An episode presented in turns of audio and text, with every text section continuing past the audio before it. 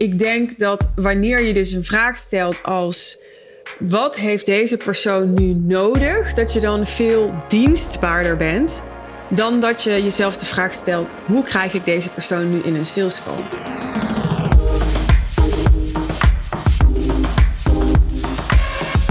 Het is een van de meest gestelde salesvragen die ik in de afgelopen jaren gekregen heb. En ik weet nog dat toen ik vorig jaar oktober de High Level Sales One Day Intensive organiseerde en ik voorafgaand aan dat event aan mijn klanten vroeg: uh, wat wil jij graag nog leren over High Level Sales?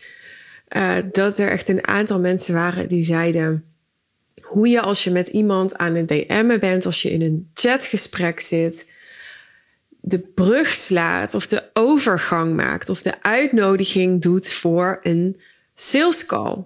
Nu heb ik al een keer een podcastaflevering opgenomen met als titel hoe geef je potentiële klanten een deadline voor de next step? Dat was aflevering 198. En uh, dat is een soort zusje of broertje van deze aflevering, want die gaat ook hierover. Dus je bent uh, in gesprek of je, ja, je bent een relatie aan het bouwen met een potentiële klant. En hoe zorg je er dan voor dat dat niet maar sluimert of dat iemand niet maar uitstelt of dat dat niet ja, in een soort friendzone blijft, maar dat er ook daadwerkelijk progressie zit in de weg naar de sale.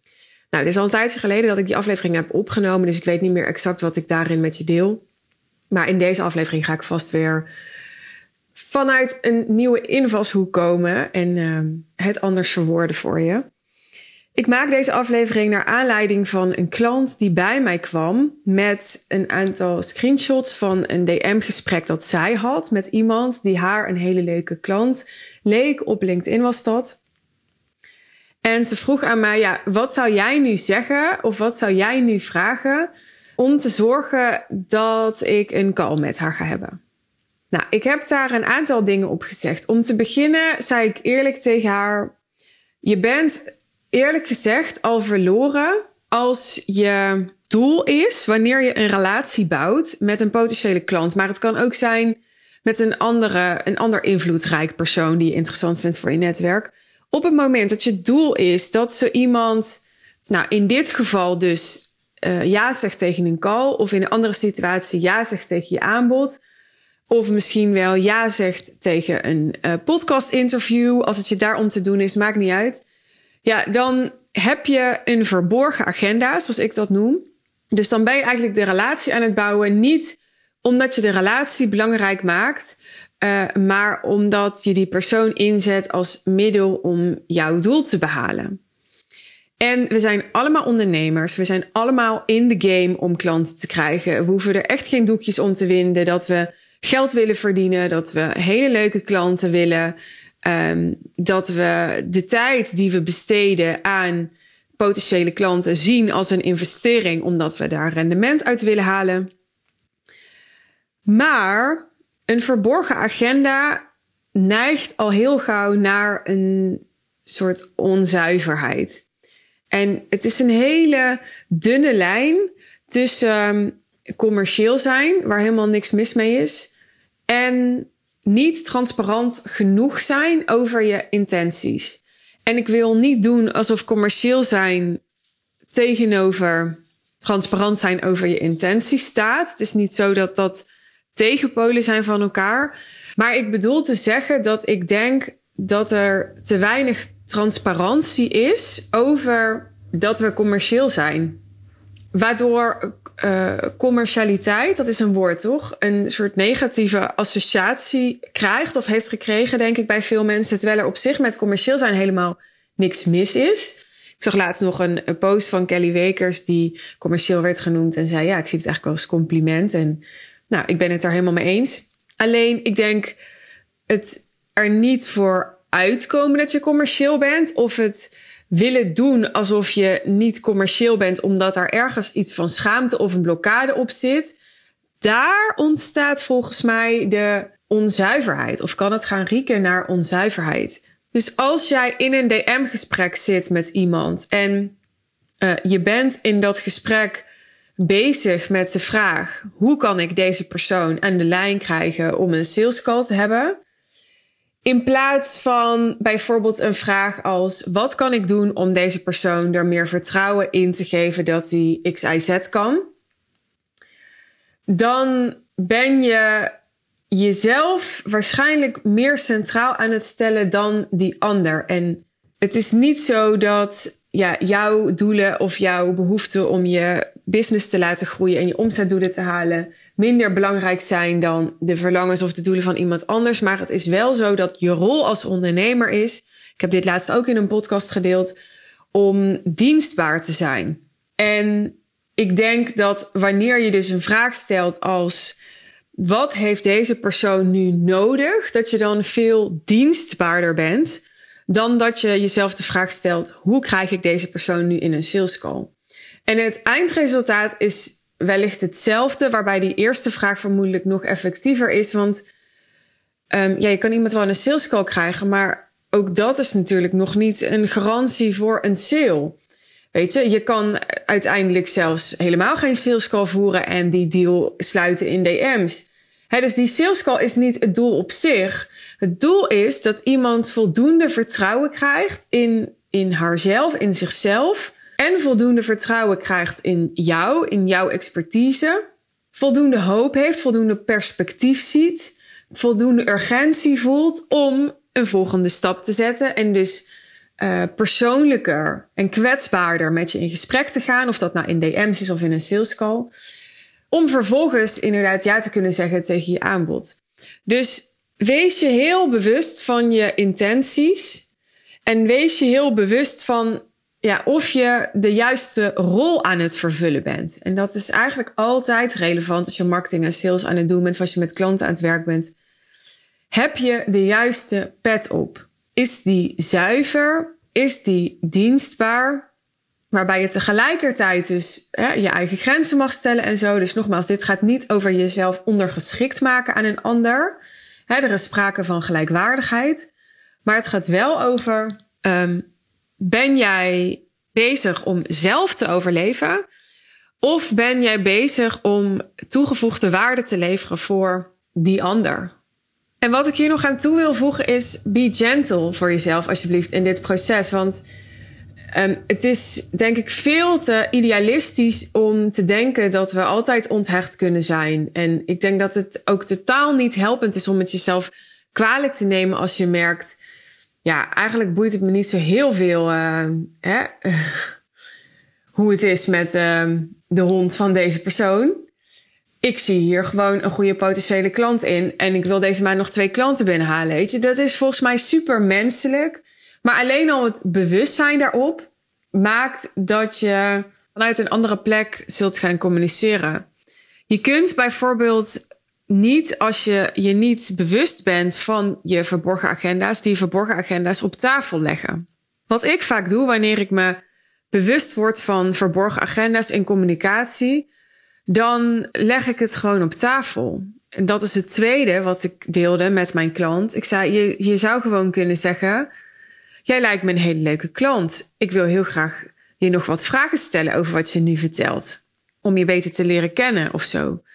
Maar door uit te spreken, jij lijkt me een hele leuke klant, leg je de verborgen agenda op tafel en is die dus niet meer verborgen. Like magic. En dat maakt verschil. Want op het moment dat iemand voelt dat jij ergens iets achterhoudt, of dat jij niet helemaal transparant bent over je intenties, wordt het veel onveiliger in jullie contact.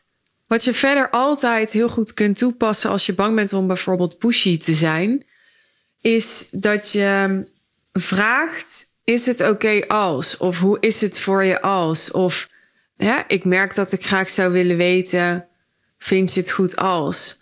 Toestemming vragen, hè, consensus. Dus op het moment dat jij voelt van, oh, hier, hier gaat het een beetje of, hè? dus je hebt bijvoorbeeld een vraag gesteld en je denkt: Oh ja, deze vraag die, die was misschien toch een beetje geforceerd, hè, zou kunnen. Kun je dat ook gewoon zeggen van: Oh, ik, ik, hè, dat typ je er gewoon achteraan.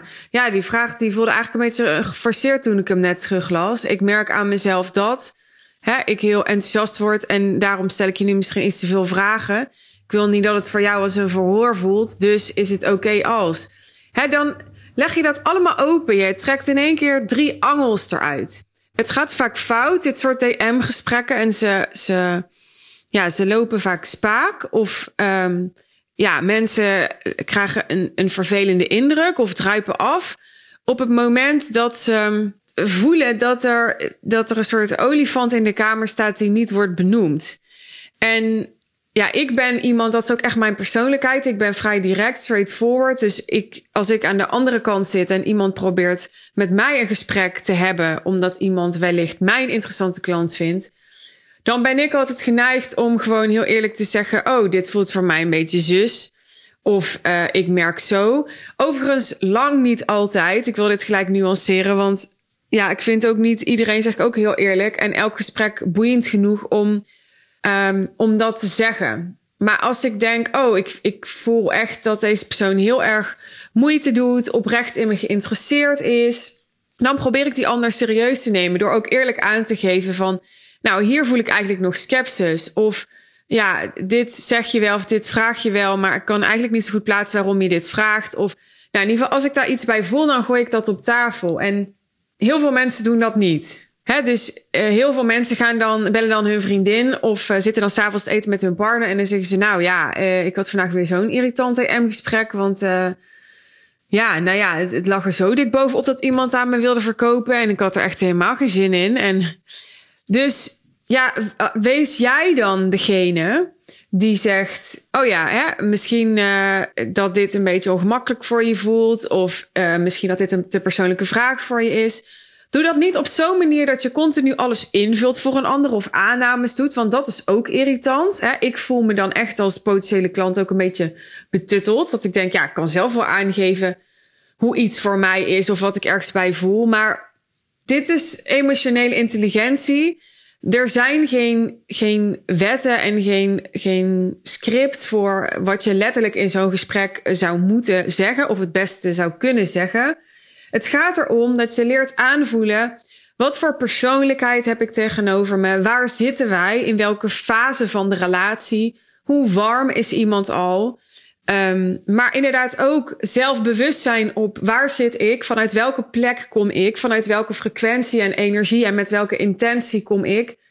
En al die dingen samen, die maken dan dat je iets zegt wat in het ene gesprek misschien veel te veel invullen zou zijn voor de ander. En wat in het andere gesprek juist de ideale opmerking is om even open te breken waar die ander misschien nog geen woorden aan kon geven. Of wat die ander spannend vond om uit te spreken. Nou, emotionele intelligentie, daar heb ik het ook over gehad in de podcast die heet Dit is wat high level sales met diepgang te maken heeft. Die laatst gepubliceerd is, aflevering 248. Als je die nog niet geluisterd hebt, ga die zeker luisteren, want daar ga ik nog vanuit een heel ander vertrekpunt ja, verder in op waarom high-level sales zo interessant is. Namelijk omdat het zoveel diepgang heeft. En het heeft zoveel diepgang omdat het alles te maken heeft met emotionele intelligentie. En emotionele intelligentie heeft er alles te maken met ons mensen. En wij mensen zijn nou eenmaal hele gelaagde wezens. Dus ja, super interessant denk ik als je een beetje van psychologie houdt. Waar je nog veel meer kunt horen en kunt leren over high-level sales emotionele intelligentie, maar ook dit soort vraagstukken als dat ik nu behandeld heb in deze aflevering, is natuurlijk tijdens de High Level Sales One Day Intensive op 13 oktober. De laatste editie van dit event wordt het. En als je nog geen ticket hebt, dan nodig ik je hierbij van harte uit. Ga naar de show notes. Klik de sales page van de High Level Sales One Day Intensive aan. En claim jouw ticket zodat ik jou 13 oktober ga zien. Maar vooral zodat jij die dag een flinke shift kunt maken in hoe jij jezelf positioneert in de markt op zo'n manier dat je nog veel aantrekkelijker wordt voor die high-level leads. Hoe je veel meer geld kunt vragen op zo'n manier dat het helemaal ethisch en integer en kloppend voelt. En dat jij nog veel meer op het toppen van je kunnen kunt gaan presteren en uitgedaagd zult worden.